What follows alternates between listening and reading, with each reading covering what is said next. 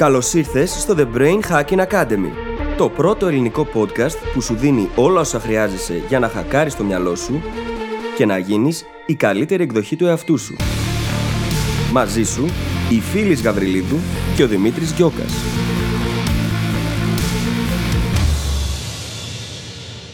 Γεια σου Brain Hacker και καλώς ήρθες στο επεισόδιο 200 του The Brain Hacking Academy. Το επεισόδιο αυτό είναι το τελευταίο το οποίο κλείνει έναν πάρα πολύ μεγάλο κύκλο στη ζωή τη δική μου και του Δημήτρη. Και δεν θα μπορούσαμε να μιλάμε για κάτι άλλο πέρα από τα νέα ξεκινήματα. Θα δούμε λοιπόν τι σημαίνει νέο ξεκίνημα. Τι συμβολίζουν, γιατί έρχονται στη ζωή μας. Πώς μπορούμε να τα διαχειριστούμε. Και ποια είναι τα προβληματικά σημεία που χρειάζεται να γνωρίζουμε εκ των προτέρων για να μπορέσουμε να κάνουμε την καλύτερη δυνατή διαχείριση και να δημιουργήσουμε νέα ξεκινήματα τα οποία να μας οδηγούν μπροστά. Περιτώ να σου πω ότι είμαι πάρα πολύ συγκινημένη γιατί ηχογραφήσαμε μόλις το τελευταίο μας επεισόδιο ever. Δεν θα υπολογίσω το κλείσιμο που θα ηχογραφήσουμε την άλλη εβδομάδα και στην ουσία θα είναι το φινάλε της εκπομπής για να σε αποχαιρετήσουμε. Είναι το τελευταίο μας επεισόδιο. Και θέλω να σε ευχαριστήσω μέσα από την καρδιά μου που ήσουν εδώ μαζί μας. Πάμε λοιπόν να μιλήσουμε για νέα ξεκινήματα και εύχομαι να είναι και για σένα αυτό το επεισόδιο εφαλτήριο για να κάνεις την αναθροσκόπησή σου και να πάρεις τις αποφάσεις σου πολύ συνειδητά για οτιδήποτε σκοπεύεις να κάνεις μετά. Σου εύχομαι καλή ακρόαση και τα λέμε στην άλλη πλευρά. Καλησπέρα Δημήτρη. Καλησπέρα φίλης, τι κάνεις; Είμαι κομμάτια. Αλλά είμαι καλά και ενθουσιασμένη και λίγο λυπημένη γιατί σήμερα είναι το τελευταίο επεισόδιο του Brain Hacking Academy.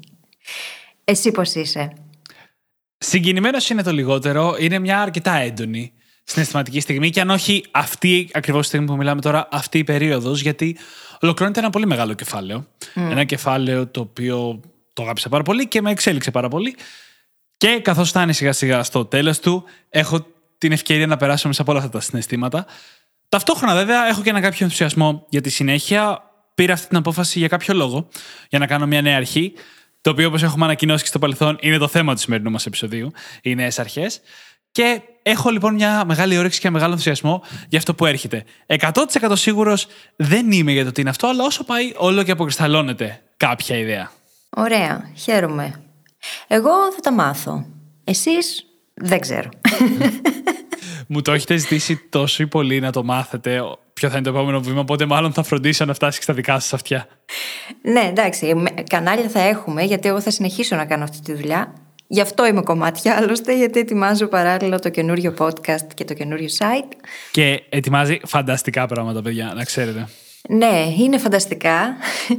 Απλώς, ε, να τώρα που είναι τελευταίες μέρες, στην ουσία, πρακτικά από σήμερα που ηχογραφούμε, μένουν 14 μέρες για το launch του καινούριου podcast. Mm-hmm. Ακριβώς 14 μέρες. Ακριβώς 14. Γιατί θα ανεβαίνει Τρίτη, όπως ανεβαίνει τόσο καιρό και το BHA. Και γι' αυτό είμαι κουρασμένη, αλλά είμαι και πολύ ενθουσιασμένη ταυτόχρονα. Χαίρομαι, ξεκινάω και κάποιες καινούριε συνεργασίες. Γενικότερα θα μάθετε, έχω πράγματα τα οποία τα σχεδιάζω εδώ και πολύ καιρό και ανυπομονώ να τα ξεκινήσω. Οπότε από τη μία ναι θα είμαι solo και αυτό κάπως είναι περίεργο και θέλει άλλη διαχείριση και πολλές αποφάσεις. Πολλές αποφάσεις. αυτό με κουράζει νομίζω ψυχολογικά περισσότερο από οτιδήποτε άλλο. Αλλά ταυτόχρονα είναι και μια ευκαιρία για εξέλιξη, έτσι. Όπως οποιοδήποτε καινούριο ξεκίνημα. Και ξέρεις τι, είναι και ωραίο. Δηλαδή, μετά από μερικά χρόνια μιας δεδομένης κατάστασης, το να προχωράς σε κάτι καινούριο, σε μια καινούργια δημιουργία στον ίδιο κλάδο, όπως στη δικιά σου περίπτωση, σε κάτι τελείως καινούριο, όπως τη δικιά μου, είναι και μέρος της χαράς της ζωής. Mm-hmm. Το να έχεις μπροστά σου κάποιο novelty, μία πίεση που να σε κάνει να έρθεις εδώ και να λες: Είμαι κομμάτια, όλα αυτά είναι μέρος ευχαρίστησης. Γιατί αλλιώς θα παρά ήταν μονότονα τα πράγματα. Και μέσα σε όλα φροντίζω να παίζω όσο μπορώ έτσι, γιατί χρειάζεται αυτή την ε, πίεση και τα κομμάτια να τα ισορροπήσει με κάποιο τρόπο. Οπότε είτε αυτό έχει να κάνει με το να παίξω με το σκύλο μου, να βγω μια βόλτα, να χαλαρώσω με κάποιο τρόπο, να γελάσω με την καρδιά μου, με τους φίλους ή τους συνεργάτες. Αυτά όλα βοηθάνε πάρα πολύ. Γιατί αυτή τη στιγμή λέω ότι είμαι κομμάτια, αλλά έχω κοιμηθεί και 9 ώρες. Φανταστείτε. Φανταστείτε. Και επίσης ανυπομονώ να αρχίσω και πάλι να είμαι στο phyllisgabriel.com. Σωστά. Πόσο καιρό. Το έχω αφήσει σχεδόν να πεθάνει το site. Το σχεδόν δεν ξέρω γιατί το έβαλες. ναι, ναι, ναι, ναι, ναι. Όχι. Θα δείτε ότι θα είναι πάρα πολύ ωραίο. Καμία σχέση με το πώς ήταν μέχρι και το καλοκαίρι που έκλεισε στην ουσία το μαγαζάκι για να το ανανεώσουμε, να κάνουμε ανακαίνιση. Και χαίρομαι πολύ γιατί θα αρχίσω να γράφω περισσότερο. Θα τα λέμε από τα social media, τα οποία θα είναι τα ίδια social media, απλά θα αλλάξει λίγο το brand τους, το όνομα δηλαδή. Και ναι, anyway, είναι αυτό που έχουν οι καινούριε αρχές που χρειάζεται να διαχειριστείς στο τέλος, να κάνεις τη μετάβαση ταυτόχρονα και μετά να διαχειριστείς και την καινούρια αρχή. Και στην ουσία να μην προσπαθείς να τα κάνεις όλα τέλεια και να μαθαίνεις την πορεία και να βελτιώνεις. Όλα αυτά που θα συζητήσουμε δηλαδή σε αυτό το επεισόδιο. Είναι ωραίο όλο αυτό που συμβαίνει τώρα.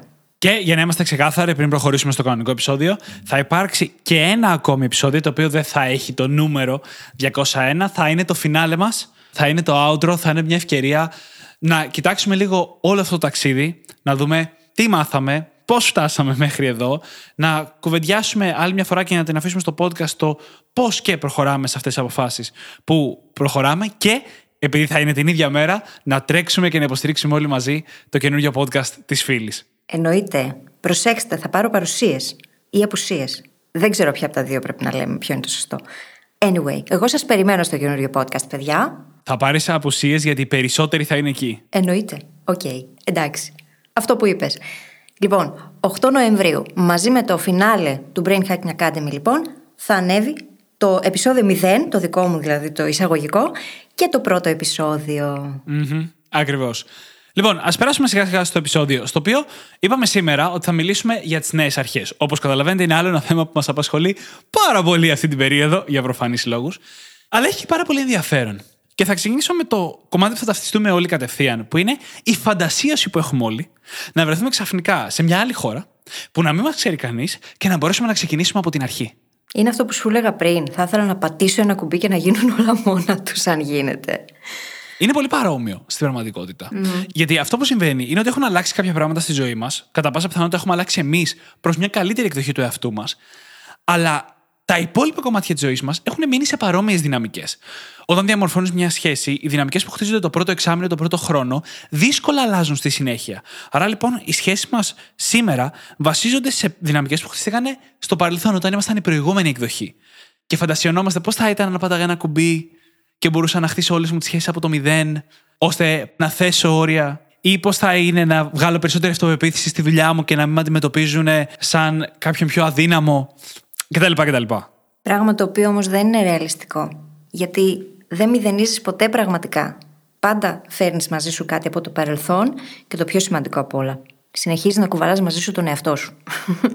Οπότε αυτή η φαντασίωση του θα πάω κάπου αλλού και θα μηδενίσω και όλα θα γίνουν τελείως διαφορετικά. Η ζωή μου θα αλλάξει και όλα μου τα προβλήματα θα λυθούν. Δεν συμβαίνει, δεν ισχύει. Απλά αυτό το καινούργιο που φέρνει η αλλαγή, η φαντασίωση της αλλαγής, είναι αυτός ο ενθουσιασμός και η ελπίδα που αφενός είναι πολύ χρήσιμα γιατί αν δεν υπήρχαν αυτά τα δύο, δεν θα κάναμε οποιαδήποτε αλλαγή. Δεν θα φεύγαμε από τη ζώνη άνεσής μας. Και από την άλλη, είναι χρήσιμα επειδή μας δίνουν momentum. Μας δίνουν ορμή και διάθεση για να ξεκινήσουμε.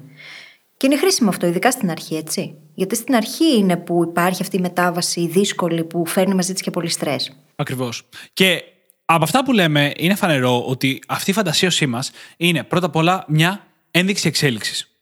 Είναι μια ένδειξη ότι έχουμε γίνει μια καινούργια εκδοχή του εαυτού μας και ότι πράγματα που υπάρχουν στη ζωή μας αυτή τη στιγμή θα θέλαμε να τα δούμε να είναι διαφορετικά. Τώρα, το γεγονός ότι φαντασιωνόμαστε αυτόν τον μαγικό τρόπο για να αλλάξει αυτό, σημαίνει ότι έχουμε και μια άρνηση αντιμετώπισης.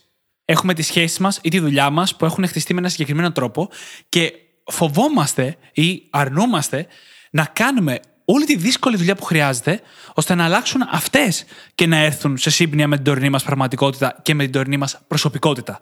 Το αρνούμαστε αυτό στο μυαλό μας και φαντασιωνόμαστε πώς θα ήταν αν δεν είχαμε να περάσουμε αυτή τη διαδικασία. Αυτό που μένει όμως, αυτό που μένει πίσω στην πραγματικότητα, είναι ότι ονειρευόμαστε μια ευκαιρία για αλλαγές στη ζωή μας. Και αυτή είναι η πραγματική ανάγκη που υπάρχει από πίσω. Θέλουμε για κάποιο λόγο να δούμε κάποια πράγματα να αλλάζουν και μπορεί να φοβόμαστε, μπορεί να μας φαίνεται απίστευτα δύσκολο, μπορεί να βαριόμαστε κατά μία έννοια με την έννοια της ζώνης άνεσης, αλλά αυτό που θέλουμε στην πραγματικότητα είναι αλλαγές. Άρα αυτό που εμείς έχουμε να κάνουμε είναι να βάλουμε τον εαυτό μας σε μια θέση να κάνει αυτές τις αλλαγές πραγματικότητα. Γιατί αυτή είναι η βαθύτερη μας ανάγκη. Τώρα, για να γίνει αυτό, χρειάζεται πάντα να θυμόμαστε ότι κάθε αλλαγή και κάθε νέο ξεκίνημα συνοδεύεται από κάποιο τέλος. Και αυτό το τέλος είναι απαραίτητο και βγάζει νόημα. Γιατί; Για να κάνεις χώρο για το καινούριο, πρέπει να αφήσεις πίσω το παλιό. Δεν μπορείς να τα έχεις όλα. Και πιθανότατα το γεγονός ότι έχεις βρεθεί μπροστά σε ένα νέο ξεκίνημα και μια αλλαγή, κάτι σημαίνει. Για κάποιο λόγο το επιδίωξες, συνειδητά ή υποσυνείδητα. Αν ήσουν ευχαριστημένος ή ευχαριστημένη εκεί που ήσουν, δεν θα το επιδίωκες ποτέ. Άρα λοιπόν, κρύβει από πίσω αυτή την ανάγκη για εξέλιξη, όμως χρειάζεται πάντα να θυμόμαστε ότι κάθε νέο ξεκίνημα συνοδεύεται από κάποιο τέλος. Και το περισσότερο στρες το βιώνουμε επειδή χρειάζεται να διαχειριστούμε αυτό το τέλος, αφενός, και αφετέρου να διαχειριστούμε όλο το άγνωστο και όλα όσα δεν γνωρίζουμε και χρειάζεται να μάθουμε για το καινούριο. Ακριβώς. Και να ξεκαθαρίσουμε εδώ ότι δεν έρχονται όλα τα νέα ξεκινήματα 100% από επιλογή μας. Κάποιες φορές πράγματα προκύπτουν στη ζωή μας και μας οθούν σε ένα νέο ξεκίνημα, σε εισαγωγικά με το ζόρι. Άμα σε χωρίσει η απέναντι πλευρά στη σχέση ή άμα σε απολύσει η εταιρεία χωρίς να το έχεις προβλέψει, δεν είναι κάτι που εκείνη τη στιγμή τουλάχιστον εσύ μπορεί να επέλεξες. Δεν λέω ότι δεν είχες το μέρος ευθύνης σου σε αυτό, αυτό είναι μια άλλη συζήτηση, αλλά σίγουρα δεν ήταν εκείνη τη στιγμή επιλογή σου αυτό το νέο ξεκίνημα.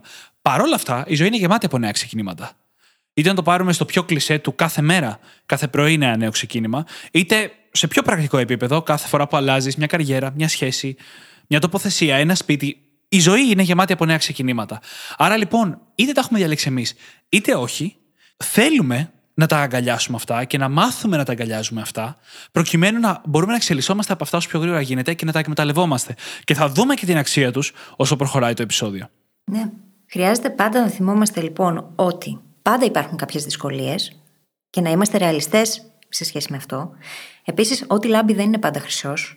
Δεν υπάρχει αυτό το θα πατήσω ένα κουμπί, θα αλλάξω χώρα και όλα ξαφνικά θα αλλάξουν μαγικά. Χρειάζεται να κάνουμε τη δουλειά. There's no way around it. Αν δεν κάνουμε εμείς τη δουλειά, τίποτα από αυτά δεν θα γίνει. Αυτό όμως κρύβει μέσα του και μια μεγάλη δύναμη, έτσι. Γιατί αυτό σημαίνει ότι παίρνεις την ευθύνη και δημιουργείς στην πραγματικότητα το μέλλον σου. Παίρνεις στα χέρια σου αυτό το νέο ξεκίνημα.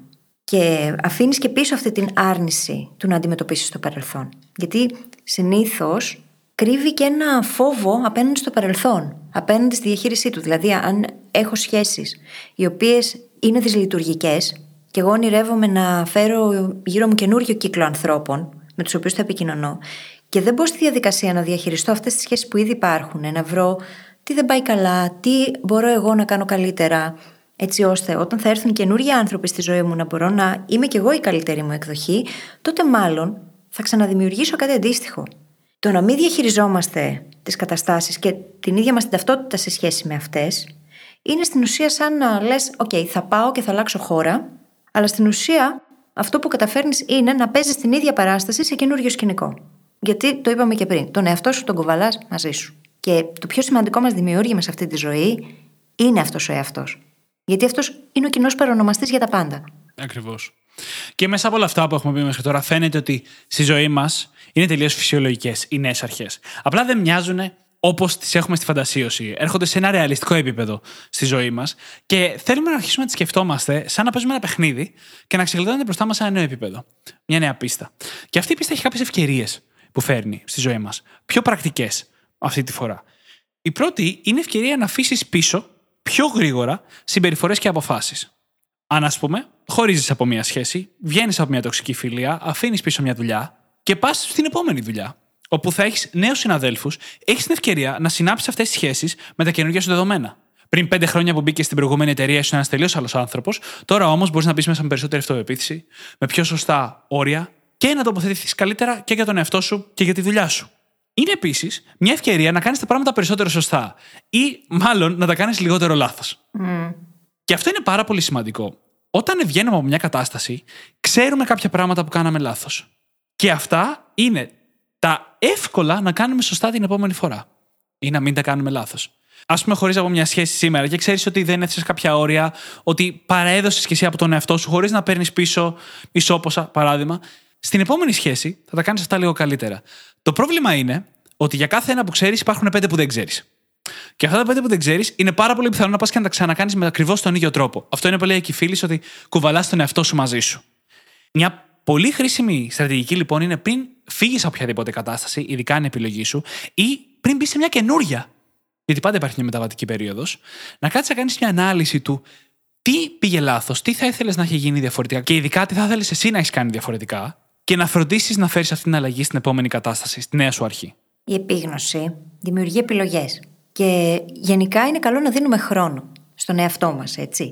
Γιατί χρειάζεται να κάτσουμε να σκεφτούμε, να αναλογιστούμε τι πήγε καλά, τι δεν πήγε. Πολλές φορές διαχειριζόμαστε αυτά τα νέα ξεκινήματα με σπασμωδικό τρόπο. Μπορεί να φοβόμαστε ότι θα χάσουμε κάποια ευκαιρία ή ότι θα χάσουμε χρόνο και να μπαίνουμε σε καταστάσεις πολύ βιαστικά, χωρίς να έχουμε κάνει αυτή την επεξεργασία. Να σκεφτούμε τι πήγε καλά, τι δεν πήγε, τι μου άρεσε, τι θέλω. Και γι' αυτό το λόγο βλέπεις πάρα πολλούς ανθρώπους να αλλάζουν δουλειά και τελικά να καταλήγουν σε παρόμοιο περιβάλλον εργασιακό. Γιατί δεν κάτσαν να κάνουν αυτή την ανάλυση. Το σημαντικό σε αυτές τις περιπτώσεις, ειδικά, δεν είναι απλά το να βρεις άλλη δουλειά. Είναι το να βρεις μια δουλειά η οποία να είναι καταλληλότερη για σένα. Και αν δεν μπούμε στη διαδικασία να κάνουμε αυτή την ενδοσκόπηση και να πούμε, ωραία, τι πήγε καλά, τι δεν πήγε, τι έκανα εγώ, τι έκανα λάθος, τι μπορώ να κάνω καλύτερα, τι θέλω, ποιες είναι οι αξίες μου και να αρχίσουμε να αναζητούμε την καινούργια εργασία με βάση αυτά τα κριτήρια τα καινούργια, αν δεν πάρουμε αυτό το χρόνο και δεν τον αφιερώσουμε, τελικά θα καταλήξουμε να χάσουμε πολύ χρόνο. Γιατί στην ουσία θα πέσουμε στο ίδιο μοτίβο. Και αυτή είναι ίσως η μεγαλύτερη ευκαιρία που έχουν μέσα οι νέες αρχές στη ζωή μας. Είναι μοναδικές ευκαιρίες για να αλλάξουμε την ταυτότητά μας. Έχουμε ξεκαθαρίσει και σε παρελθοντικό επεισόδιο ότι η προσωπικότητά μας δεν είναι κάτι μόνιμο. Και αλλάζει με τη ζωή μας με βάση αυτά που κάνουμε, με βάση τους στόχους που θέτουμε, με βάση την προσπάθεια που δίνουμε σε διάφορα πράγματα. Αλλά για να είμαστε ξεκάθαροι, αυτή η έξοδο δεν είναι γραμμική. Δεν αλλάζει η ταυτότητά μας το ίδιο κάθε μέρα. Αναλόγως με το τι συμβαίνει μέσα στη μέρα και το πόσο κι εμείς φροντίζουμε να κάνουμε τα πράγματα συνειδητά και να εξελισσόμαστε, τόσο αλλάζει και η προσωπικότητά μας. Όταν λοιπόν έχουμε μια νέα αρχή μπροστά μας, αυτές είναι κομβικές στιγμές για την προσωπικότητά μας. Γιατί έχουμε τη δυνατότητα να πάρουμε διαφορετικές αποφάσεις στην αρχή που θα επηρεάζουν τη συμπεριφορά μας κάθε μέρα από εκεί και πέρα και θα βοηθούν να αλλάξει τα ταυτότητά μας. Άρα λοιπόν, σίγουρα θέλουμε να αποφύγουμε το να πάμε από αυτό που ήμασταν σε κάτι πολύ παρόμοιο. Μόνο και μόνο γιατί πήγαμε τυφλά από το Α στο Β. Και να πάρουμε αυτό το χρόνο ενδιάμεσα για να εκμεταλλευτούμε αυτές τις ευκαιρίες που μόλις περιγράψαμε. Σκέψω ότι στη φάση που αποφασίσαμε ότι θα σταματήσει το Brain Hacking Academy, αρχικά μπήκα σε αυτή τη διαδικασία του να μην θέλω να κάνω podcast. Γιατί δεν ήξερα, δεν είχα μπει ακόμα σε αυτή την ενδοσκόπηση του, ωραία, τι θέλω. Πώς θέλω να είναι από εδώ και πέρα η δουλειά μου, η ζωή μου, τι θέλω να κάνω και σε ποια πράγματα θέλω να δώσω μεγαλύτερη έμφαση αντίστοιχα. Και θα δείτε κιόλας στην πορεία ότι θα αλλάξει το focus. Αρκετά θα αλλάξει σε ό,τι αφορά τα πράγματα που θα κάνω. Γιατί έκανα αυτή την ενδοσκόπηση. Και σε κάποια φάση μάλιστα διαρωτήθηκα, θέλω όντως να τα κάνω όλα αυτά; Μήπως τα κάνω γιατί απλά μπήκα στο χορό και χορεύω; Είναι σημαντικό να κάνουμε αυτές τις ερωτήσεις στον εαυτό μας, ακόμα και αν καταλήξουμε στις ίδιες απαντήσεις. Γιατί χρειάζεται οποιασδήποτε αποφάσεις να πάρθουν συνειδητά. Όχι επειδή απλά έχω μπει σε μια ρουτίνα και αυτό ξέρω να κάνω και αυτό θα κάνω. Και το ίδιο ακριβώς και για τη δικιά μου οπτική γωνία. Αποφασίζοντας να φύγω από αυτόν τον κόσμο και από αυτή την επιλογή που είχα κάνει όλα αυτά τα χρόνια, οι πρώτες ερωτήσεις που έθεσα στον εαυτό μου μετά την απόφαση ήταν τι έχω να μάθω από αυτό; Τι θα κάνω διαφορετικά στη συνέχεια; Τι σε αυτή την κατάσταση δεν με εξυπηρετούσε εμένα, τι επιλογές που έκανα εγώ κυρίως δεν εξυπηρετούσαν εμένα και θέλω να τις κάνω διαφορετικά στη συνέχεια. Και αυτό είναι πάρα πολύ σημαντικό να το έχουμε στο μυαλό μας. Θέλω τώρα να ξεκαθαρίσω κάτι. Μιλάμε τόση ώρα λες και οι νέες αρχές είναι η λύση για όλα τα προβλήματα. Και δεν είναι. Είναι πολύ καλές ευκαιρίες, αλλά δεν είναι η λύση για όλα τα προβλήματα. Πρώτα απ' όλα, υπάρχουν πολλές καταστάσεις στη ζωή μας που δεν θέλουμε να αλλάξουν. Δεν θέλουμε να πάμε για μια νέα αρχή. Πολύ βασικό παράδειγμα, έχεις μια μακροχρόνια σχέση με έναν άνθρωπο που αγαπάς πάρα πολύ και αυτό που θέλεις είναι να δεις τη συγκεκριμένη σχέση να πετυχαίνει. Όχι να φύγεις και να πας σε μια νέα σχέση. Και αυτές είναι οι περιπτώσεις στις οποίες πρέπει να κάτσεις κάτω και να κάνεις τη δουλειά. Είναι δύσκολες οι μεταβάσεις μέσα στις σχέσεις, είναι δύσκολο να αλλάξουν οι δυναμικές, αλλά αν θέλεις να είσαι με έναν συγκεκριμένο άνθρωπο, αυτό πρέπει να κάνεις. Και δεν έχω κανένα μαγικό κόλπο για να σας πω πώς είναι πιο εύκολο. Ξέρω ότι με την Τζούλια είναι μια διαδικασία που το έχουν περάσει αρκετές φορές με στα τελευταία 9 πλέον χρόνια αλλά είναι αυτό που πρέπει να κάνεις αν θέλεις να παραμείνει μια κατάσταση στη ζωή σου. Εκεί δεν πας για νέες αρχές, πας για να αντιμετωπίσεις ακριβώς τα σημεία που πονάνε. Και το μαγικό σε αυτές τις καταστάσεις είναι ότι αντιμετωπίζοντάς τα, ανακαλύπτεις και αν αξίζει να είσαι σε αυτές. Αν πας να ασχοληθείς με ένα κομμάτι που υπάρχει πρόβλημα και η κατάσταση πάει να σπάσει από αυτό, καταλαβαίνεις ότι, okay, ίσως εγώ έχω άδικο που σκέφτομαι ότι θέλω να μείνω εδώ πέρα και ότι θέλω να μείνει αυτή η κατάσταση στη ζωή μου. Ενώ αν βλέπεις να υπάρχει επικοινωνία, αν βλέπεις ότι μπορείς να δουλέψεις αυτά τα πράγματα ώστε να συνεχίσετε να είστε μαζί, είτε είναι άνθρωπος, είτε είναι δουλειά, είτε οτιδήποτε, τότε καταλαβαίνεις ότι αξίζει να κάνεις και αυτή τη δύσκολη δουλειά. Fun fact. Το YOLO η έκφραση που όλοι γνωρίζουμε και την έχουμε χρησιμοποιήσει τουλάχιστον μια φορά στη ζωή μας, το You Only Live Once, την οποία την οφείλουμε αρχικά στον drummer Mickey Hart, τον Grateful Dead, δεν ξεκίνησε με την έννοια του Έχω μια ζωή, γιόλο, ας κάνω ό,τι να είναι. Ξεκίνησε όταν αυτός κάποια στιγμή ήθελε να αγοράσει ένα σπίτι και η τιμή που του δώσανε ήταν εξωφρενική, αλλά γύρισε και είπε στον εαυτό του ότι ξέρεις τι, γιόλο, μια ζωή την έχω, θα κάνω το commitment. Θα κάνω commit 100% σε αυτό, γιατί είναι μια η ζωή που έχω και αυτό θέλω να το αποκτήσω. Θέλω να ζήσω σε αυτό το σπίτι. Δεν ήταν ότι άντε πάμε, μια ζωή την έχουμε, ας τα κάνουμε όλα. Να μην πω την έκφραση. Λίμπα. Λίμπα. και το πήραμε εμείς αυτό και το χρησιμοποιούμε τελείως ανάποδα. Πρώτα απ' όλα, εξακολουθούν να μου αρέσουν οι επιστημονικές εκφράσεις που χρησιμοποιούμε στα podcast. Εννοείται, γι' αυτό φημιζόμαστε άλλωστε και γι' αυτό ο κόσμος μας ακούει. Γι' αυτό το λίμπα γίνονται όλα. Γι' αυτό το λίμπα, ναι. Ναι. Σοβαρά μιλώντας, στη ζωή μοιάζει να έχουν περισσότερη αξία τα πράγματα στα οποία επιμένουμε και προσπαθούμε παρά αυτά τα οποία αλλάζουμε.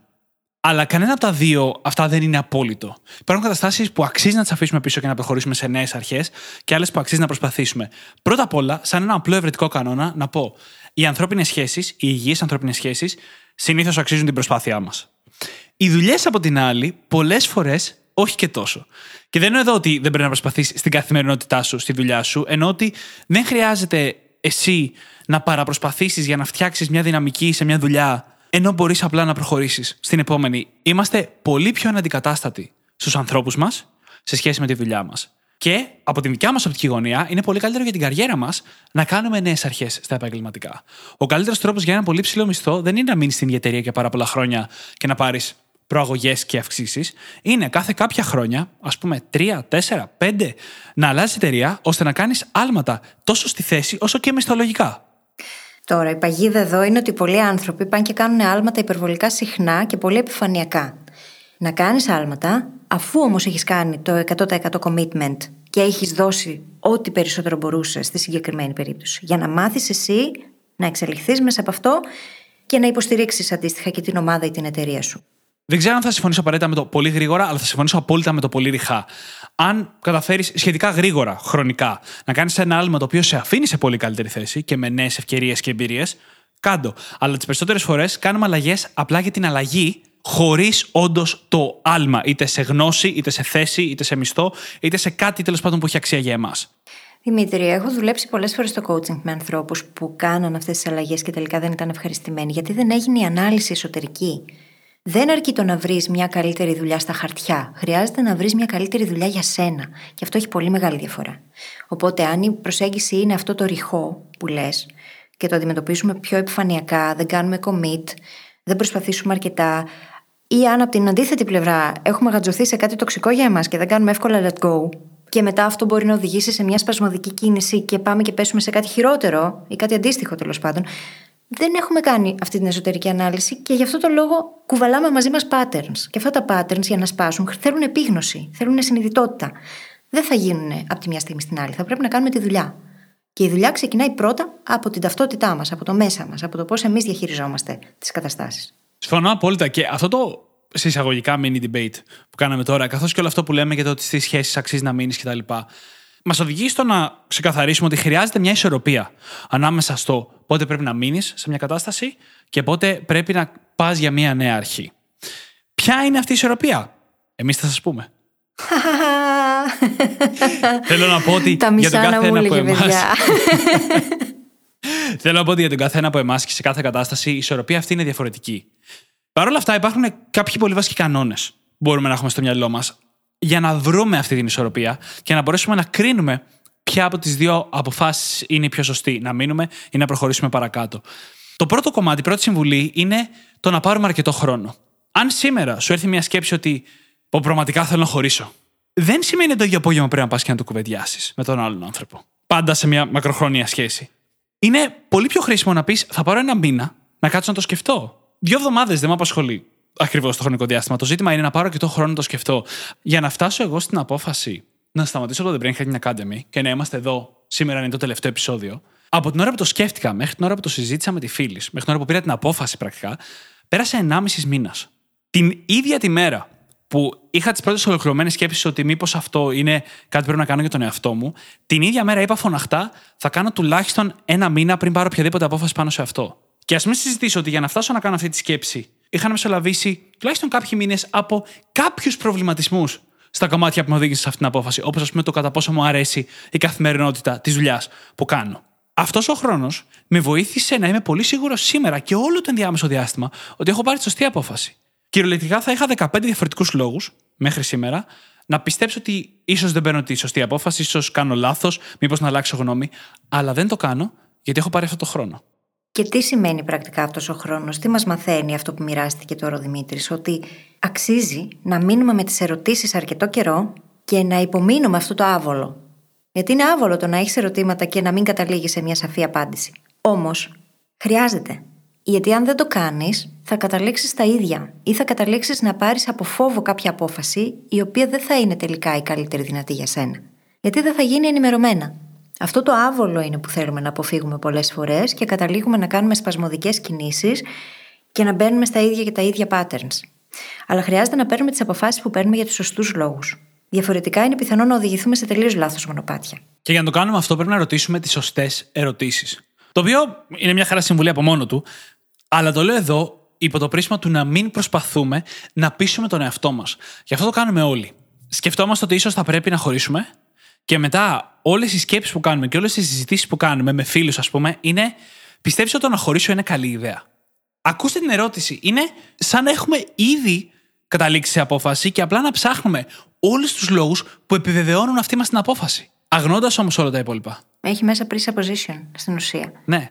Κυριολεκτικά προσπαθούμε να πείσουμε τους εαυτούς μας. Ή αντίστοιχα, αν ψάχνουμε να βρούμε ποια καριέρα είναι ιδανική για εμάς και μας τη βαράει μια καριέρα, η συζήτηση που πάμε να κάνουμε είναι: Πιστεύεις ότι αυτή η καριέρα είναι ιδανική για μένα; Ή βάζουμε επιλογές.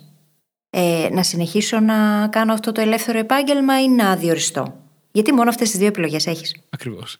Και θέλουμε να αποφύγουμε το να προσπαθούμε να πείσουμε τον εαυτό μας. Θέλουμε να κάνουμε ερωτήσεις που αναλύουν την κατάσταση και όχι την απόφαση. Ποια είναι τα μεγαλύτερα προβλήματα αυτής της σχέσης; Τι μου δίνει όντως; Ποιος είναι ο λόγος που έχω μείνει μέχρι σήμερα; Τι προοπτικές βλέπω για αυτή τη σχέση; Αυτές οι ερωτήσεις, χωρίς να οδηγούν σε καμία απόφαση, μας βοηθούν να κατανοήσουμε πολύ καλύτερα τα πράγματα. Και, μάλιστα, μας βοηθούν να αποκτήσουμε και περισσότερη επίγνωση, ώστε όταν μπούμε σε μια νέα αρχή, άμα αυτό συμβεί, να πάρουμε ακόμα περισσότερες σωστές αποφάσεις. Και δεν χρειάζεται να ξέρουμε από την αρχή το τέλειο, γιατί δεν θα το ξέρουμε. Δεν γίνεται, είναι αδύνατον. Δεν μπορείς να το ξέρεις. Εκείνο που χρειάζεται όμως είναι να έχεις αναλύσει την κατάσταση, να έχεις φανταστεί πώς θα μοιάζει η ζωή σου αν κάνεις commit στην ίδια κατάσταση σε 2, 3, 5 χρόνια. Να το σκεφτείς πολύ σοβαρά αν αυτό είναι κάτι που θα ήθελες. Να το φέρεις σε αντιπαράθεση με το πώς όντως οραματίζεσαι τη ζωή σου. Να δεις τι είναι αυτό που θέλεις, ρε παιδί μου, τελικά. Και σε κάθε περίπτωση να μην προσπαθείς να πας στο τέλειο, γιατί δεν υπάρχει τέλειο. Χρειάζεται να πειραματιστείς, να πάρεις ρίσκα, να είσαι ανοιχτός στο να αναγνωρίσεις τις ευκαιρίες. Γιατί οποιοδήποτε νέο ξεκίνημα φέρνει μαζί του ρίσκο, φέρνει και ευκαιρίες. Η αλλαγή είναι το κλειδί. Το να έχουμε αποδεχθεί την αλλαγή σαν σταθερά. Γιατί αυτή η αλλαγή θα έρθει ό,τι και να κάνουμε εμείς. Ό,τι και να κάνεις δεν πρόκειται να αλλάξει. Αυτό. Οξύμορο, ε. Η αλλαγή θα έρθει. Αυτό δεν αλλάζει. Οπότε τελικά όσο πιο δεκτικός και ευέλικτος είσαι στο να αναγνωρίσεις ευκαιρίες και να πάρεις το ρίσκο, να πειραματιστείς, να δοκιμάσεις για να καταλήξεις τελικά τι θέλεις και τι δεν θέλεις, τόσο καλύτερα θα αξιοποιήσεις το μέλλον και τα νέα ξεκινήματα. Και τώρα θέλω να ξεκαθαρίσω ότι τα νέα ξεκινήματα μπορεί να έχουν δύο βασικές μορφές. Έχουμε χρησιμοποιήσει αρκετά το παράδειγμα των σχέσεων σε αυτό το επεισόδιο, στις οποίες, σε γενικές γραμμές, η μία σχέση με την άλλη είναι το ίδιο βασικά πράγμα είσαι σε μια ρομαντική σχέση με έναν άλλον άνθρωπο. Εννοείται κάνεις τα πράγματα διαφορετικά, αλλά τα νοητικά μοντέλα για το πώς μοιάζει μια σχέση τα έχεις. Εκτός αν βγαίνεις από μια πολύ τοξική, όπου τα νοητικά μοντέλα είναι λάθος, έχεις μια εικόνα πώς είναι μια σχέση. Πολλές φορές στη ζωή μας όμως κάνουμε και νέα ξεκινήματα σε πράγματα που δεν έχουμε τα νοητικά μοντέλα. Αν, ας πούμε, θες να αλλάξεις καριέρα, τελείως αντικείμενο και το αφήνεις σήμερα προκειμένου να μπει σε ένα καινούριο αντικείμενο, δεν έχεις τα νοητικά μοντέλα για αυτό που πας να κάνεις. Αντίστοιχα, όταν ε, βγαίνουμε από το πανεπιστήμιο και είναι τα πρώτα μας βήματα στην επαγγελματική μας πορεία, τις περισσότερες φορές δεν έχουμε τα νοητικά μοντέλα για το πώς μοιάζει αυτή η νέα μας αρχή. Και αυτό είναι πάρα πολύ τρομακτικό. Το να μην έχεις εικόνα, να μην έχεις μια νοητική εικόνα για το πώς μοιάζει ο κόσμος σου από εδώ και πέρα, μπορεί να σε παραλύσει. Ένα λοιπόν hack είναι να φροντίσεις να χτίσεις αυτή την εικόνα όσο πιο γρήγορα γίνεται. Αν είσαι αυτή τη στιγμή μπροστά σε μια νέα αρχή ή αν σκέφτεσαι να κάνεις μια νέα αρχή και παραλύεις, θα σε βοηθήσει πάρα πολύ να μιλήσεις, με ανθρώπους που έχουν αυτά τα νοητικά μοντέλα για να στα μεταφέρουν ή να βρεις την ευκαιρία να εκτεθείς εσύ απευθείας σε αυτά, αν γίνεται, ειδικά αν η κατάσταση για την οποία μιλάμε είναι τελείως καινούργια για εσένα. Και επίσης, επειδή πολλές φορές όταν βρισκόμαστε μέσα σε τελείως νέες καταστάσεις και υπάρχουν πολλά πράγματα τα οποία δεν γνωρίζουμε και πολλοί αστάθμητοι παράγοντες, πρέπει οπωσδήποτε να παρατηρούμε τις ιστορίες που λέμε στον εαυτό μας. Γιατί αν εγώ μπω τώρα σε μια καινούργια κατάσταση, σε ένα νέο ξεκίνημα και η ιστορία που λέω στον εαυτό μου είναι ότι δεν μπορώ, δεν θα τα καταφέρω, δεν γίνεται, στην ουσία μπλοκάρω το μυαλό μου από το να αναγνωρίσει νέες ευκαιρίες, να αναγνωρίσει αυτά τα νέα νοητικά μοντέλα, να μπω στη διαδικασία να τα μάθω, να τα μάθω πιο γρήγορα, να κάνω τις συζητήσεις που χρειάζεται, να βρω τους κατάλληλους ανθρώπους για να πάρω βοήθεια και πληροφορίες και γνώσεις. Πρέπει να προσέχουμε τι ιστορίες λέμε στον εαυτό μας. Το ότι δεν μπορείς ακόμη να κάνεις κάτι δεν σημαίνει ότι δεν θα μπορέσεις. Και επίσης, να κάνουμε και φόκου στα σωστά πράγματα, έτσι.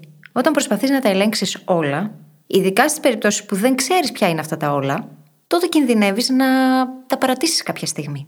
Χρειάζεται να εστιάζουμε στη ζώνη ελέγχου μας, τα πράγματα που μπορούμε να ελέγξουμε και να κάνουμε let go από τα υπόλοιπα.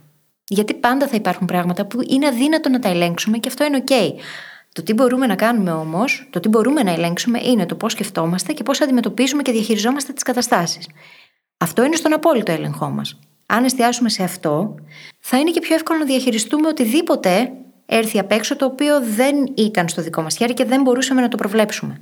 Και πρώτα απ' όλα τα τελευταία λεπτά έχουμε ήδη περάσει στο πώς να διαχειριστείς αυτές τις νέες αρχές. Τόσο μιλώντας για το να αποκτήσεις τα νοητικά μοντέλα, όσο και για το να αλλάξεις και τις αφηγήσεις και τις ιστορίες που λες στον εαυτό σου, να μην προσπαθείς να ελέγξεις τα πάντα και γενικά να αγκαλιάσεις το άγνωστο.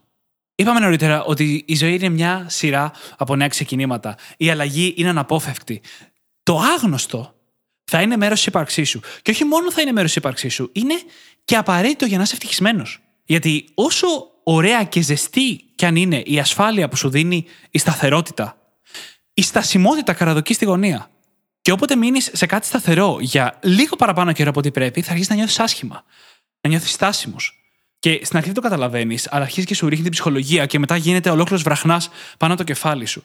Άρα λοιπόν, το να έχεις την όρεξη να μπεις σε καταστάσεις άγνωστες είναι μέρος του να έχεις όρεξη και ζωντάνια και ευχαρίστηση και ευτυχία στη ζωή σου. Για να μπορείς να το κάνεις αυτό όμως με άνεση, πρέπει να δουλέψεις πάνω στην αυτοπεποίθησή σου. Την πραγματική αυτοπεποίθηση. Όχι την αυτοπεποίθηση του έχω αυτή τη στιγμή τις δεξιότητες να ανταπεξέλθω σε αυτό που είναι μπροστά μου, γιατί μπορεί να μην τις έχεις. Αλλά την αυτοπεποίθηση ότι ό,τι πρόκληση και να βρω μπροστά μου, θα κάτσω και θα προσπαθήσω και θα την κατακτήσω. Έχω μια καινούργια πρόκληση στη δουλειά, κάτι που δεν ξέρω, θα κάτσω να διαβάσω και θα το μάθω και θα το κάνω. Έχω μια δυσκολία στη σχέση μου, θα χτίσω τις δικές μου δεξιότητες επικοινωνίας, θα επικοινωνήσω καλά με τον απέναντι και θα δουλέψουμε πάνω σε αυτό το ζήτημα. Η αυτοπεποίθηση έρχεται από την εμπιστοσύνη στην ικανότητά σου να βγάλεις άκρη. Ακριβώς αυτό είναι αυτοπεποίθηση. Και αυτή την εμπιστοσύνη απέναντι στον εαυτό μας δεν αναζητούμε όλοι. Απλά πολλές φορές έχουμε τυφλά σημεία και χρειάζεται πρώτα να αναγνωρίσουμε σε ποια πράγματα χρειαζόμαστε βελτίωση για να πάμε να δουλέψουμε πάνω σε αυτά. Αλλά είναι σημαντικό να την έχουμε χτίσει. Να έχουμε χτίσει πρώτα απ' όλα αυτό το mindset, έτσι. Γιατί πολλοί από εμάς περιμένουμε να ξυπνήσουμε μια καλή πρωία με την αυτοπεποίθηση που χρειαζόμαστε για να αναλάβουμε δράση, ενώ στην πραγματικότητα η αυτοπεποίθηση είναι αποτέλεσμα της δράσης. Ποτέ δεν είναι η δράση το αποτέλεσμα της αυτοπεποίθησης. Αν έπρεπε να βγάλουμε τι ως αποτέλεσμα είναι η δράση, τις περισσότερες φορές είναι αποτέλεσμα της δέσμευσης. Mm-hmm. Δεσμεύεσαι στον εαυτό σου με αυτοπεποίθηση, χωρίς αυτοπεποίθηση, με οτιδήποτε, ότι θα κάνεις αυτό που είναι να κάνεις και μετά έρχεται η αυτοπεποίθηση. Στον εαυτό σου, στον κόσμο. Κάπου δεσμεύεσαι πάντως. Κοίτα, εσύ μέχρι και ημερομηνία έχεις ανακοινώσει. Ε, ναι. Επιλογές πλέον δεν έχεις. Όχι. Όλοι ξέραμε που πάει αυτό. Για μένα αυτό δουλεύει, ρε παιδιά. Σας το έχω πει πολλές φορές. Το έχω αποδεχτεί. Πολύ σημαντικό όμως και αυτό. Δύο ακόμα πράγματα για το πώς να διαχειριστείς τις νέες αρχές είναι πρώτα απ' όλα να αφήσεις πίσω την τελειομανία. Μία νέα αρχή έχει πολλή αβεβαιότητα εξορισμού, γιατί είναι μια νέα αρχή, αλλιώς ήταν μια επανάληψη. Η τελειομανία προσθέτει απλά άπειρο βάρος σε κάτι που είναι από μόνο του δύσκολο. Και σίγουρα το πρώτο στάδιο είναι να θυμάσαι μία από τις βασικότερες ατάκες εδώ στο podcast, που σιγά μην χάναμε την ευκαιρία να την πούμε στο τελευταίο επεισόδιο. Το μέτριο που κάνεις είναι πολύ καλύτερο από το τέλειο που δεν κάνεις. Εννοείται. Και όμως υπάρχει και κάτι ακόμα. Το μέτριο που κάνεις είναι πολύ καλύτερο από το τέλειο που δεν κάνεις, ξεκινώντας. Φυσικά. Αυτή η λογική, αυτή η στάση είναι εκεί για να μας βοηθήσει να ξεκινήσουμε και να αποκτήσουμε αυτό το momentum, να αποκτήσουμε αυτή την ορμή η οποία θα μας πηγαίνει συνεχώς προς τα μπρος. Όμως, χρειάζεται να έχουμε πάντα σαν πρόθεση να γινόμαστε διαρκώς καλύτεροι. Γιατί αν μείνουμε σε αυτό το μέτριο, τελικά δεν θα προχωρήσουμε, δεν θα πάμε πουθενά. Δεν θα εξελιχθούμε. Γι' αυτό και η έμφαση σε αυτήν την ατάκα δεν είναι στο μέτριο, αλλά στο που κάνεις. Ό,τι κάνεις, αυτό που κάνεις, είναι πολύ καλύτερο από το τέλειο που δεν κάνεις. Στην αρχή όμως, αυτό που θα κάνεις δεν θα είναι κάτι παραπάνω από μέτριο. Και αυτό είναι OK. Και με τον καιρό θα προσπαθείς για κάτι καλύτερο.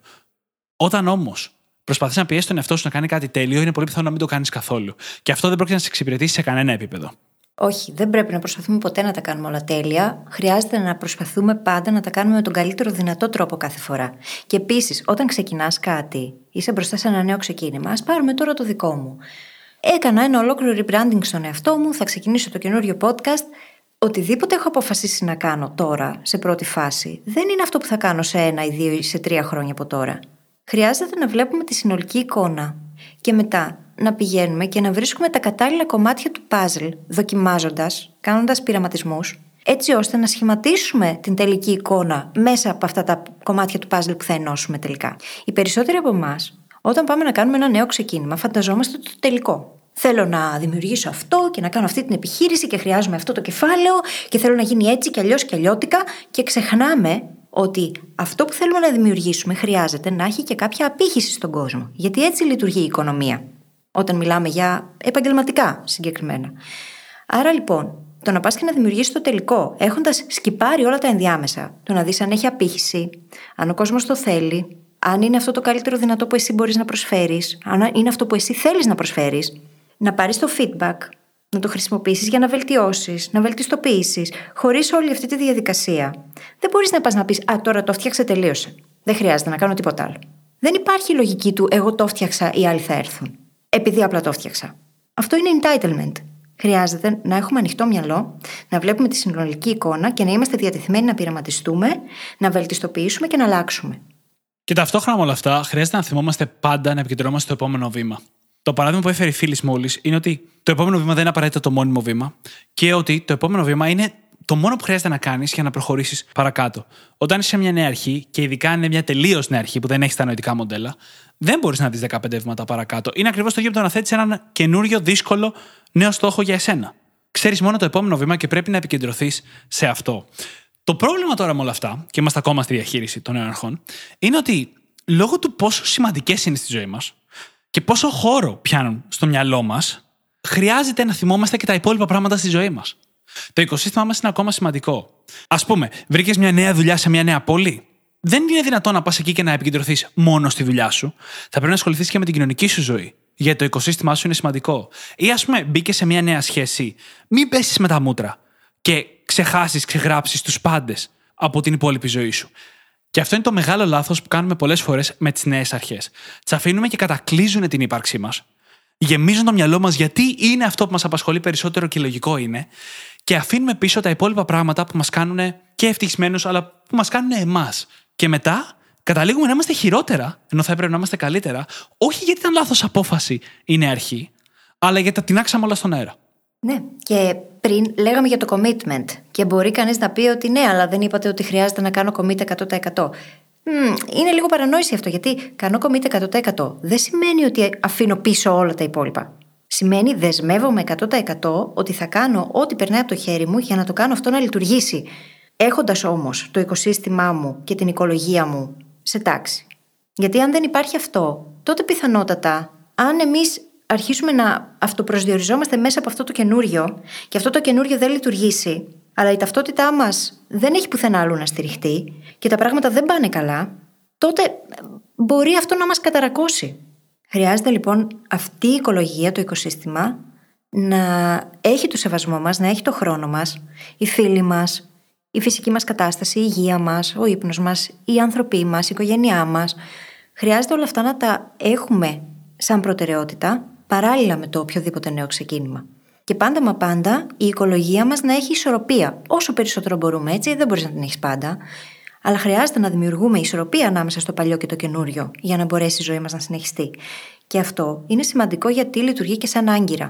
Λειτουργεί σαν κάτι το οποίο μας γιώνει, μας βοηθά να μένουμε σταθεροί, ακόμα και όταν κάποια στιγμή τα πράγματα δεν θα πάνε και τόσο καλά.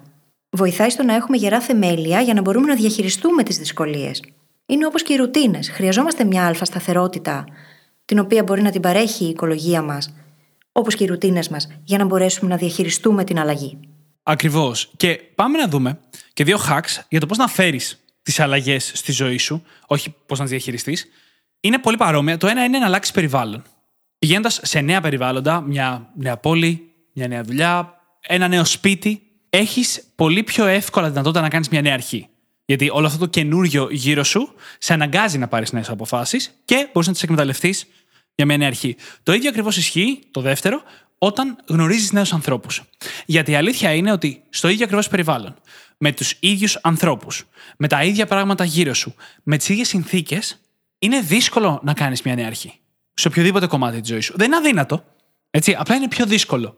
Άρα λοιπόν, αλλάζοντας κάποια από τα πράγματα γύρω μας, φέρουμε και ευκαιρίες για να δημιουργήσουμε νέες αρχές. Όπως ακριβώς μπορούμε να χρησιμοποιήσουμε το περιβάλλον για να χτίσουμε μια καινούργια συνήθεια, για να μας βοηθήσει δηλαδή το ίδιο το περιβάλλον να μας υποστηρίξει, έτσι ακριβώς μπορεί να μας υποστηρίξει στο να δημιουργήσουμε αλλαγές και να φέρουμε τα νέα ξεκινήματα στη ζωή μας. Και αυτό το ίδιο το περιβάλλον μπορεί να είναι ο τόπος κατοικίας μας, μπορεί να είναι γεωγραφικό, μπορεί να έχει να κάνει με τους ανθρώπους που μας περιβάλλουν. Γενικότερα, χρειάζεται να θυμόμαστε ότι όσα μας έφεραν εδώ δεν πρόκειται να μας πάνε παραπέρα. Άρα, πέρα από το νέο ξεκίνημα, χρειάζεται να κάνουμε και αλλαγές συμπεριφορικές. Και αυτές έχουν να κάνουν συνήθως με ανθρώπους, καταστάσεις, ακόμα και τα κτίρια. Και πέρα από αυτά, να θυμόμαστε ότι πολλές φορές οι αλλαγές στη ζωή μας χρειάζονται και μια μεταβατική περίοδο. Γιατί νομίζω δεν το είπαμε. Mm. Μια και συζητάμε για το πώς να φέρεις αλλαγές στη ζωή σου. Πολλές φορές δεν πρόκειται να χτυπήσει τα δάχτυλά σου και ξαφνικά άμπρα κατάμπρα να βρεθεί σε μια νέα κατάσταση. Αν, ας πούμε, είσαι σε λίγο μεγαλύτερη ηλικία, έχεις οικογένεια, παιδιά, το να αλλάξεις μια καριέρα, μια δουλειά, μπορεί να θέλει πολύ προσεκτικό planning, πολύ προσεκτικό σχεδιασμό, προκειμένου να μην μείνετε χωρίς εισόδημα για ένα δύσκολο χρονικό διάστημα. Αυτό είναι OK. Αυτό δεν σημαίνει ότι δεν πήγε σε μια νέα αρχή. Σημαίνει ότι έλαβες υπόψη την πραγματικότητα της ζωής σου και του οικοσυστήματός σου και πήρες αποφάσεις που χρειάζονται για να κάνεις αυτή τη μετάβαση. Και συνήθως αυτή τη μεταβατική περίοδο είναι που φοβόμαστε πιο πολύ από την ίδια την αλλαγή. Ναι, γιατί σε αυτή τη μεταβατική περίοδο χρειάζεται να διαχειριστείς και το τέλος. Χρειάζεται να διαχειριστείς οτιδήποτε φέρνεις μαζί σου από το παρελθόν για να κλείσεις τα κεφάλαια που πρέπει να κλείσουν και να πας παρακάτω. Και επίσης αυτή η μεταβατική περίοδος έχει το μεγαλύτερο μέρος του στρες σε οτιδήποτε. Γιατί το νέο ξεκίνημα έχει ενθουσιασμό, η μετάβαση είναι που δημιουργεί αυτή την τριβή και το άγχος. Και η μετάβαση έχει σχεδόν πάντα την πίεση. Είτε τη χρονική είτε τη συναισθηματική. Δηλαδή, αν χωρίσεις από μία σχέση, μέχρι να μπει στην επόμενη, εκείνο το διάστημα συνήθως είναι πολύ δύσκολο συναισθηματικά. Και αν όχι μέχρι να μπει στην επόμενη, μέχρι τουλάχιστον να τα βρεις με τον εαυτό σου μετά το τέλος της προηγούμενης σχέσης. Αντίστοιχα, αν θέλεις να αλλάξεις δουλειά και χρειάζεσαι μια μεταβατική περίοδο, τότε είναι που θα πρέπει να πηγαίνεις στη δουλειά σου, να φροντίζεις την οικογένειά σου και να κάθεσαι το βράδυ να μαθαίνεις και να διαβάζεις για την καριέρα που πας να ξεκινήσεις. Εκείνη η περίοδος είναι πιο δύσκολη. Γι' αυτό τη φοβόμαστε. Αλλά είναι και απαραίτητη. Ναι, γιατί θα χρειαστεί να γίνουν πράγματα ταυτόχρονα, παράλληλα. Θα χρειαστεί να μάθεις, θα χρειαστεί να προσαρμοστείς. Θα χρειαστεί να κάνεις δύσκολες συζητήσεις, ίσως, να αφήσεις πίσω πράγματα. Ποτέ δεν είπαμε ότι η αλλαγή είναι εύκολη. Ποτέ δεν υποστηρίξαμε ότι θα πρέπει να κάψεις όλες τις γέφυρες και να σηκωθείς και να φύγεις και να κάνεις την αλλαγή από τη μια μέρα στην άλλη. Δεν πάει έτσι. Για τον περισσότερο κόσμο αυτό δεν είναι καθόλου ρεαλιστικό. Να μην πω για κανέναν και με πείτε υπερβολική. Αλλά αν δεν υπάρχει από πίσω υποδομή, είτε αυτό έχει να κάνει με το κεφάλαιο, με την υποστήριξη, με το οτιδήποτε, δεν γίνεται να κάνεις την αλλαγή από τη μια στιγμή στην άλλη. Χρειάζεται μεταβατική περίοδος. Και αυτή η μεταβατική περίοδος είναι το μεγαλύτερο challenge. Και γι' αυτό το λόγο θεωρώ ότι οι περισσότεροι άνθρωποι δεν τολμούν να κάνουν την αλλαγή. Όχι επειδή δεν θέλουν την αλλαγή ή επειδή φοβούνται ότι δεν θα τα καταφέρουν τόσο. Υπάρχει και αυτό, αλλά ο μεγαλύτερος φόβος είναι απέναντι στη μετάβαση. Και θέλοντας σιγά σιγά να κλείσουμε το επεισόδιο, γιατί έχει περάσει η ώρα, το οποίο είναι το τελευταίο από τα κανονικά μας επεισόδια, το να τολμάμε να κάνουμε αλλαγές. Και το να τολμάμε να βγούμε σε μια κατάσταση πολύ τρομακτική για εμάς, κυνηγώντας ένα καλύτερο αύριο, ήταν πάντα τα πιο σημαντικά πράγματα για μας εδώ στο The Brain Hacking Academy. Τόσο να το κάνουμε για εμάς τους ίδιους, όσο και το να βρούμε έναν τρόπο ή πολλούς τρόπους να δώσουμε σε εσάς τα εργαλεία να μπορείτε να κάνετε αυτή την αλλαγή. Και δεν είναι τυχαίο που το πρώτο μας επεισόδιο αφιερώθηκε στο αναπτυξιακό τρόπο σκέψης και στο να πιστεύεις βαθύτατα ότι μπορείς να αλλάξεις και ότι μπορείς να εξελιχθείς. Και ότι το τελευταίο μας επεισόδιο αφιερώνεται στο πώς είναι να κάνεις μια νέα αρχή. Την ίδια στιγμή που και εμείς οι ίδιοι καλούμαστε να κάνουμε από μια νέα αρχή ο καθένας. Ήταν πάντα πάρα πολύ σημαντικό για μας και ελπίζω να το καταφέραμε σε αυτά τα 200 επεισόδια. Κάτι κάναμε, ρε Δημήτρη, νομίζω. Κάτι κάναμε. Εντάξει. Να θυμίσω ότι αυτό που θέλαμε είναι να σας βοηθήσουμε να γίνετε η καλύτερη σας εκδοχή και πάρα πολλοί από εσάς το καταφέρατε και συνεχίζετε να το καταφέρατε και αυτό πάντα θα μας συγκινεί και δεν έχω κρύψει ποτέ ότι έχω κλάψει πολλές φορές με email και μηνύματα που έχουμε πάρει και Αλήθεια, λέει. πάντα θα χαίρομαι με το να μαθαίνω τα νέα σας ή με το να τα μαθαίνουμε, να λαμβάνουμε αυτά τα μηνύματα και να βλέπουμε και την εξέλιξή σας. Και για μένα, στο επόμενο στάδιο, στο επόμενο βήμα, ο στόχος είναι να σε βοηθήσω να γίνεις η καλύτερη και ταυτόχρονα η πιο ευτυχισμένη σου εκδοχή.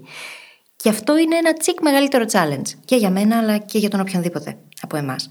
Και θα μοιραστώ, κλείνοντας τελείως, ένα ευρετικό κανόνα που έχω στη ζωή μου αυτή τη στιγμή, τι προσπαθώ να μεγιστοποιήσω. Θα το αναλύσω αρκετά περισσότερο στο φινάλε, γιατί έπαιξε μεγάλο ρόλο και στην απόφασή μου για το Brain Hacking Academy. Και ακούστε το αυτό από τα λόγια ενός υπεραναλυτικού, έτσι που έχω αφιερώσει τη τελευταία δεκαετία της ζωής μου τουλάχιστον, στο να βελτιώνω το πώς σκέφτομαι. Αλλά από εδώ και πέρα στη ζωή μου θέλω να βρίσκω τρόπους να ζω περισσότερο και να σκέφτομαι λιγότερο. Και για να πετύχουμε αυτό ακριβώς, και εμείς αλλά και εσείς, μιλάμε τόσο πολύ για τις αλλαγές, για την αντίστασή μας στις αλλαγές και όλα όσα αναφέραμε μόλις.